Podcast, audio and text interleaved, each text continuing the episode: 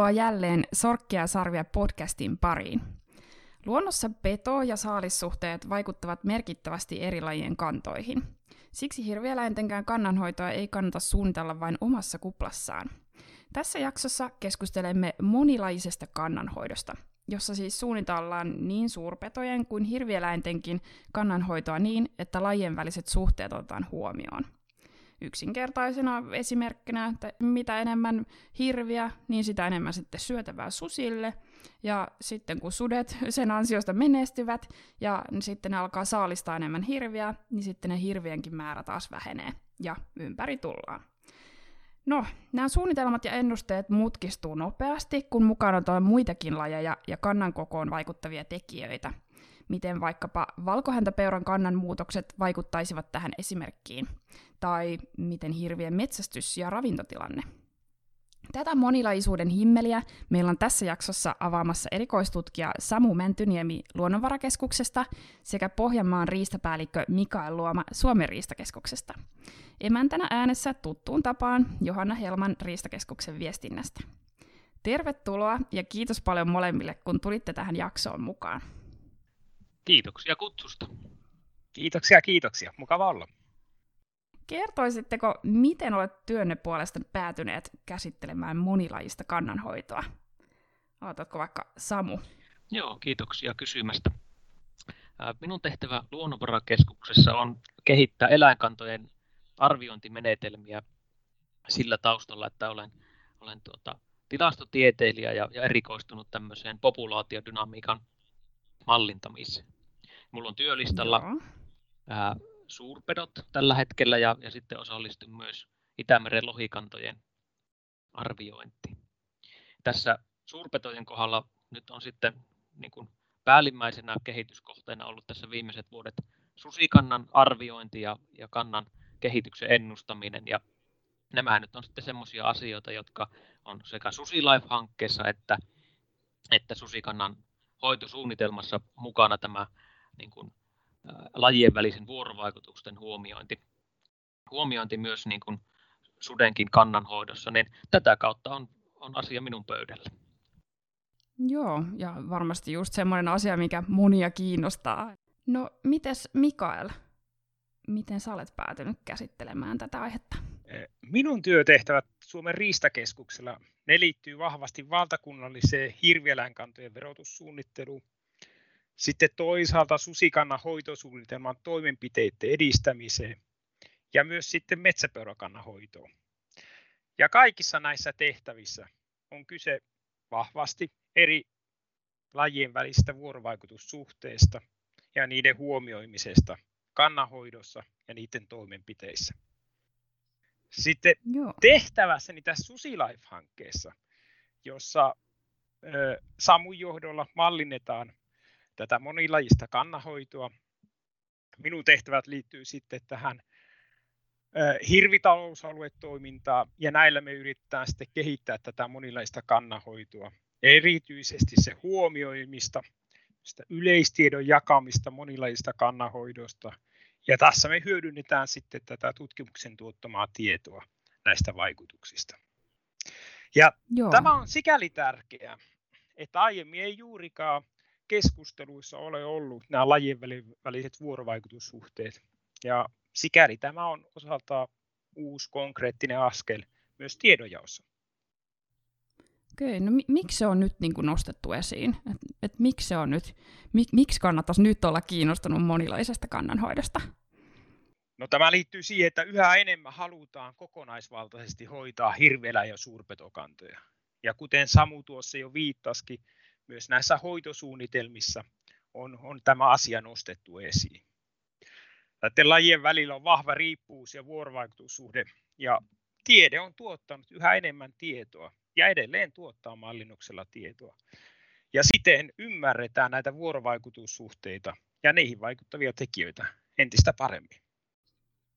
Joo, Joo, ihan tärkeää, että nyt ajatellaan enemmän tällä kokonaisuutena, eikä sitten vaan tuijoteta kapeakatseisesti sitä yhtä, yhtä lajia.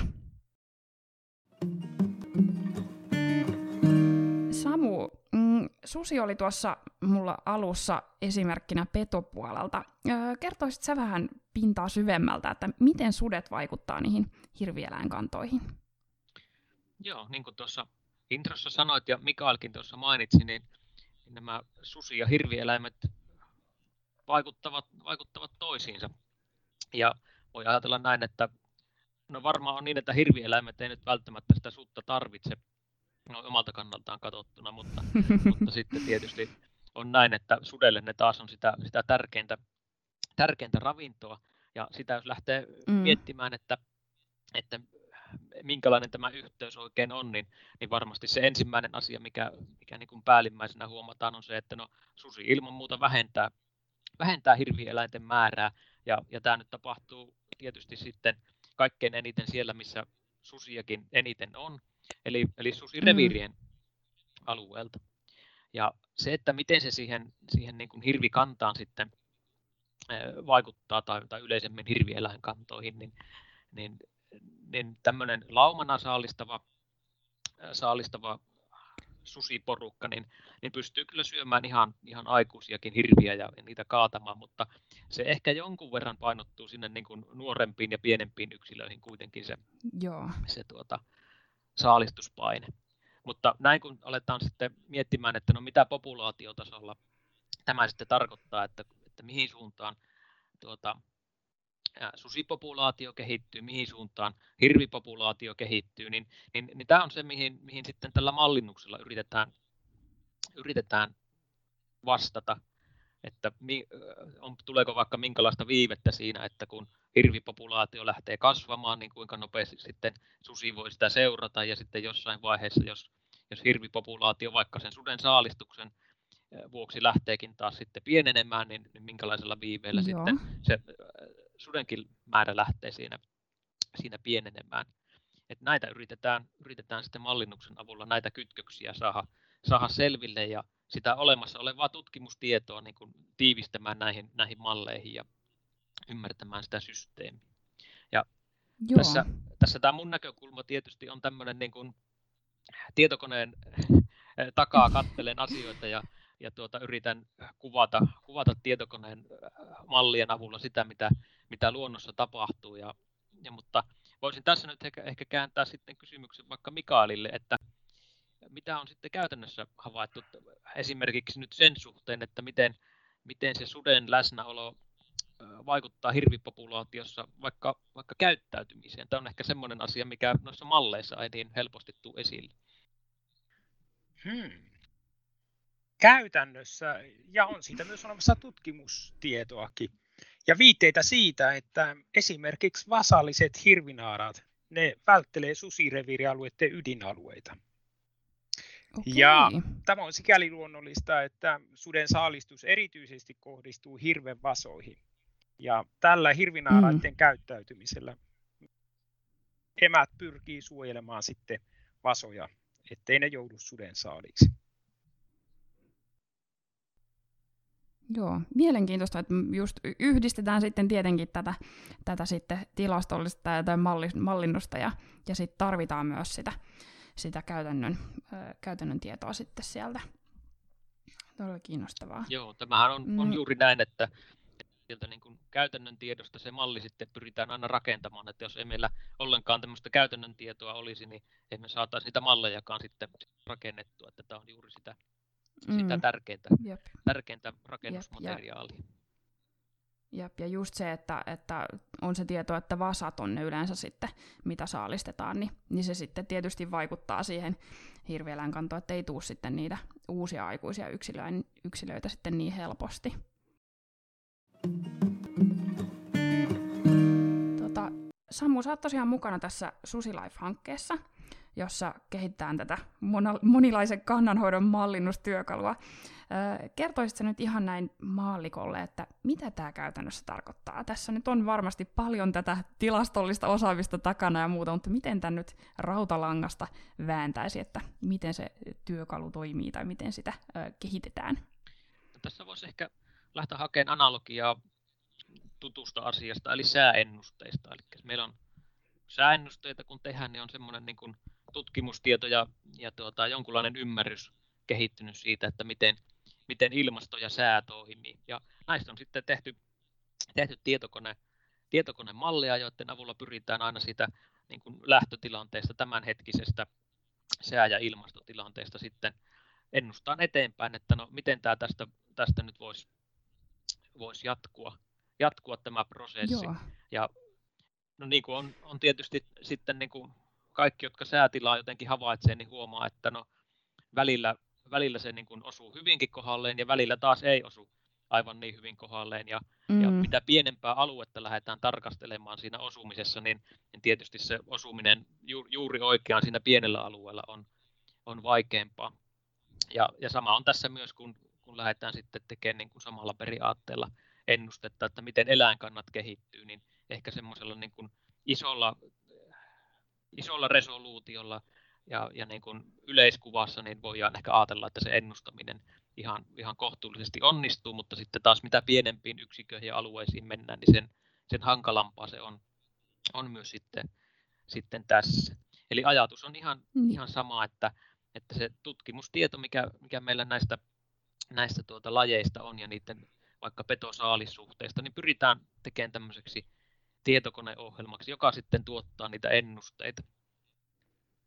No, tämä oli todella hyvä vertauskuva kyllä, ja, ja, ja varmaan siinäkin myös tämä ajallinen samalla tavalla, että, että on helpompi ennustaa lähelle kuin sitten, sitten todella pitkiä, pitkiä ennusteita tehdä. Joo, se on, se on juuri, juuri näin, että se lyhyt aika on aina, aina helpompi ja mitä pidemmälle eteenpäin mennään, niin sen, sen haastavammaksi se, se käy. Se on tietysti se, mitä, mitä nyt ehkä jos kun seurataan vaikka sääennusteitakin, niin niin tuota, on huomannut, että sääennusteistakin voi yleensä kaivella esille sen niin sanotun todennäköisyysennusteen, jossa, jossa niin kuin pyritään kertomaan siitä, että kuinka suuri epävarmuus tässä, tässä ennusteessa on, että, että vaikka 15 vuorokauden päähän voidaan lämpötilaa ennustaa sillä tavalla, että se on tietyllä välillä jollain, jollain todennäköisyydellä. Ja, ja samanlainen mm. on, on tilanne tietysti tässä niin kuin eläinkantojenkin eteenpäin ennustamisessa, että, että sitä epävarmuutta siinä ihan varmasti on ja, ja aika keskeinen osa tätä koko niin kuin mallinnusta on se, että saadaan jollain tavalla niin kuin realistisesti huomioitua se, että kuinka epävarmoja nämä, nämä ennusteet nyt sitten, sitten oikein on.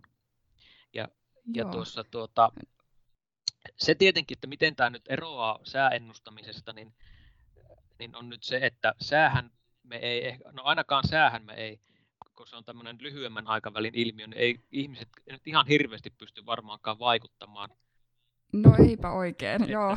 Että siinä on eroa, mutta sitten taas ehkä ainakin tällä hetkellä halutaan ajatella niin, että ilmastoon me voitaisiin vaikuttaa, ja, eli siihen pitemmän ajan kehitykseen. Ja, mm. ja siinä mielessä nyt sitten tämä niin kuin, tämmöinen petosaalisuhteidenkin ennustaminen on sitten ehkä vähän lähempänä sitä ilmaston ennustamista siinä mielessä, että meillä on myös ajatus, että siihen voi vaikuttaa, että miten, miten se tuota, suhde toimii ja mitä luonnossa tapahtuu. Ja, ja tässä tietysti tämä metsästyssuunnittelu tulee, tulee niin kuvaan mukaan, eli, eli yritetään tämmöisten mallien avulla nyt sitten tutkia sitä, että kun me tiedetään, että luonnos, luonnostaan vaikka sudella ja hirvieläimillä on tietynlainen tietynlainen petosaalisuhde ja ne, ja ne tuota, niin kuin riippuvat toisistaan, niin, niin mitä tapahtuu, jos me nyt sitten säädellään hirvipopulaatiota tietyllä tavalla, eli, eli lähinnä nyt metsästämällä, metsästämällä tietenkin, niin, niin mallien avulla pyritään nyt sitten ennustamaan vaikka sitä, että jos meillä on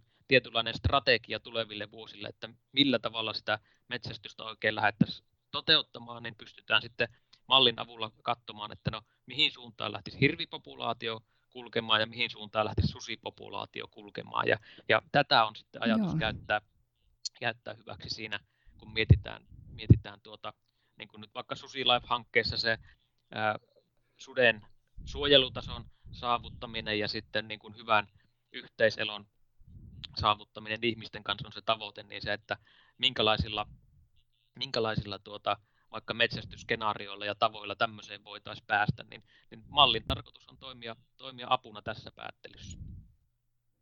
Joo, no jokainen on varmasti just nähnyt näitä ilmasto, näitä tällaisia että erilaisia skenaarioita, että mitä, mitä sitten ihminen tekee, että kuinka paljon sitten vaikuttaa, vaikuttaa ilmastoon, niin todella hyvä tämä vertauskuva kyllä, että, että just, että voidaan nähdä, että miten eri lailla se hirvipopulaatiokin sitten kehittyisi noilla erilaisilla metsästyssuunnitelmilla tai, tai kun otetaan sitten ne pedut huomioon. Susi tosiaan nyt vaikuttaa merkittävästi meidän hirvieläinkantoihin, niin e, entäs sitten muut suurpedot? Ahma, ilves, karhu. Kertoisit sä Mikael vähän, millainen vaikutus niillä on? Ei nyt keskitytä pelkästään suteen. No joo, jos mä vaikka tuosta karhusta ensimmäisenä, että esimerkiksi ruotsalaistutkimusten mukaan niin vahvan karhukannan alueella karhut on saalistanut yli 20 prosenttia alueen hirvenvasoista. Ja okay, joo. se saalistus kohdistuu nimenomaan vasoihin, painottuu siihen alkukevääseen heti hirvenvasojen syntymisen aikaan. Ja sitten kesällä ja syksylle tultaessa taas karhun saalistus hirviin pienenee ja silloin karhun ruokavalio painottuu sitten enemmän kasviperäiseen ravintoon. Ehkä tuosta sudesta vielä sen verran, että, että Suomessa on selvitetty myös suden saalistusta ja, ja siellä on todettu, että su, susi saalistaa noin 14-18 hirveä vuodessa, jos ei ole merkittävästi Joo. muita sorkkaeläimiä. Ja tämä voisi tarkoittaa esimerkiksi sitä, että viiden suden lauma voi saalistaa 70-80 hirveä vuodessa. Ehkä tuosta suden osalta vielä sekin, että, että valkohäntäpeura-alueilla jossa on runsaasti valkohäntäpeuroja. Susi saalistaa sitten merkittävissä määrin myös valkohäntäpeuroja. Joo, ja vähentää sitten tietysti varmasti sitä hirven saalistusta. Kyllä, juurikin näin. Mm. Ja saattaa olla, ja myös pohjoisamerikkalaisten tutkimusten valossa näyttää siltä, että valkohäntäpeura-alueilla suden pääasiallinen saalistuskohde on, on peurat. Okei, ne on varmaan helpompia sitten. Kyllä, ja ikään kuin kooltaan optimaalinen suden saalistuskohteeksi. Joo. Sitten taas Suomen selällä ja Kainuussa meillä elää metsäpeuraa. Ja metsäpeuran osalta on todettava se, että, että kyseessä on laji, joka, joka lisääntyy verrattain, verrattain tota, hitaasti. Ja täältä olemassa tutkimustuloksia nimenomaan Kainuuseen sijoittuvissa tutkimuksissa, että susi on ollut niin kuin erittäin merkittävä kuolleisuustekijä metsäpeuralle. Joo. Tuosta Ilveksestä voisi todeta sen, että Ilves puolestaan saalistaa tehokkaasti metsäkauriita. Ja tutkimusten mukaan jopa, jopa 80 prosenttia Ilveksen saalista on koostunut sitten pelkästään metsäkaurista. Mut, Okei, no toi tuli yllätyksenä ainakin mulle. Että mutta tässä pitää... Kai sinä ajatellut vähän pienempääkin, joo kyllä. Tästä täytyy kuitenkin tarkkaan sit huomioida se, että että minkälaista se Ilveksen ravinto on, niin se on vahvasti sidoksissa sit siihen alueen metsäkauristiheyteen. Tiheällä alueella Joo. saalista enemmän kauriita, mutta sitten vaikka pohjoisemmassa Suomessa taas jänisteosuus korostuu Ilveksen ravinnossa. Joo. Kaikestaan tähän, tähän kokonaisuuteen, niin mä haluaisin ehkä huomauttaa sen, että tämä yhtälö toimii niin kuin toisenkin suuntaan. Tarjolla oleva ravinto se vaikuttaa meidän suurpetoihin, kenties niiden esiintymiseen, lisääntymiseen ja mm-hmm. käyttäytymiseen. Kyse on siis molemminpuolisesta suhteesta. Niin kyllä. Ja vielä laajemmin, jos tarkastelee tätä asiaa, niin nämä suhteet on hyvin moninaisia. Ehkä yksinkertaisena esimerkkinä voisi mainita sen, että eh, valkohäntäpeurat vaikuttaa suden esiintymiseen, Susi puolestaan vaikuttaa sitten supikoiran esiintymiseen. Ja supikoiralla on omat vaikutuksensa sitten esimerkiksi moniin lintulajeihin. Kyllä, monimutkaista verkkoa. Luontohan ei ole yksinkertainen. Että... Kyllä, tämä vuorovaikutusten verkko on erittäin moninainen. Kyllä, ja, ja varsinkin vielä kun koko ajan tietoa tulee lisää, niin, niin, niin siinä saa kyllä mallintaa tarkkaan, että, että tota, tulee kaikki otettua sitten huomioon. Juuri näin. No, miten nämä suurpedot nyt sitten kannattaisi huomioida hirvieläinten verotussuunnittelussa ja metsästyksessä? Mitä, mitä tapahtuisi, jos näin vaikka ei tehtäisi? No, tämä suurpetojen vaikutus, niin se tulee huomioida jo hirvieläinkantojen tavoitteen asettelussa. Ja sieltä Joo. lähteä jo liikkeelle. Ja erityisesti sitten tiedostaa se, että suurpedot vaikuttaa meidän hirvieläinkantoihin ja siten myös metsästettävän saaliin suuruuteen. Ja alhaisen hirvieläintiheyden alueella se voi pahimmillaan tarkoittaa sitä, että suurpetojen saalistus on niin suurta, että metsästeille ei juurikaan jää metsästettävää. Joo.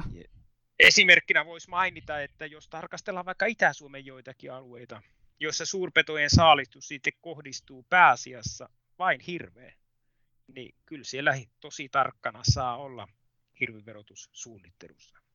Joo. Taas vähän toisenlainen alue on vaikka tuo lounais, lounainen Suomi, jossa suurpetojen saalisvalikoima on suurempi. Hirven lisäksi on myös, myös paljon valkohäntäpeuroja, jolloin suurpetojen vaikutus hirvikantaa, hirvikanta on hyvinkin erilainen sitten. Joo, kyllä sillä on, on sitten useampi ravinnon lähde, niin Juurikin näin. on varaa valita just näin. Mutta kokonaisuutena kuitenkin tässä eläinlajien kantojen hoidossa niin on tärkeää löytää semmoinen tasapaino. Tasapaino, jossa suurpedoille on riittävästi saalistettavaa, metsästäjille on metsästettävää. Toisaalta säilytetään ja turvataan runsas lajimonimuotoisuus. Sekä toisaalta sitten huomioidaan myös lajien muut yhteiskunnalliset vaikutukset, että ne pysyy kohtuullisina. Joo, no tämä oli oikein hyvin tiivistetty nyt tähän loppuun. Haetaan tällaista tasapainoa. Kiitos paljon Samu ja Mikael, kun tulitte tähän mukaan ja vähän avasitte tätä ei, ei niin yksinkertaista verkkoa. Kiitos paljon, toivottavasti. Ja erityisesti sitten, että tämä vaikutukset on hyvin moninaisia. Ja näiden huomioiminen, niin siihen tarvitaan kyllä sitten, sitten mallinnuksen apuja. Kyllä, tutkijoita tarvitaan.